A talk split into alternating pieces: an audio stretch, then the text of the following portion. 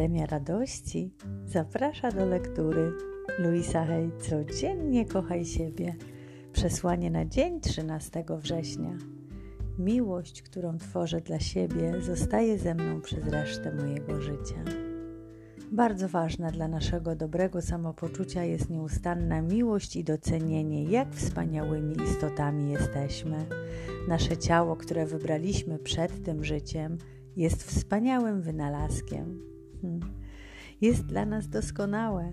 Inteligencja w nas sprawia, że serce bije, dostarczając tlen do organizmu oraz wie, jak wyleczyć ranę lub złamaną kość.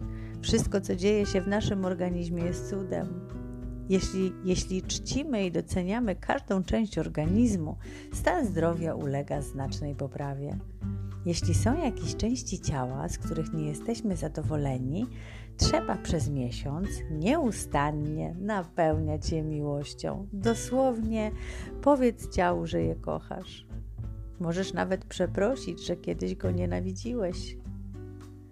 To ćwiczenie może wydawać się zbyt proste, ale jest skuteczne. Kochaj siebie w środku i na zewnątrz. Miłość, którą tworzysz dla siebie, zostanie z Tobą przez resztę Twojego życia. Uczymy się nienawidzić siebie, więc możemy też nauczyć się siebie kochać. To kwestia tylko chęci i ćwiczeń.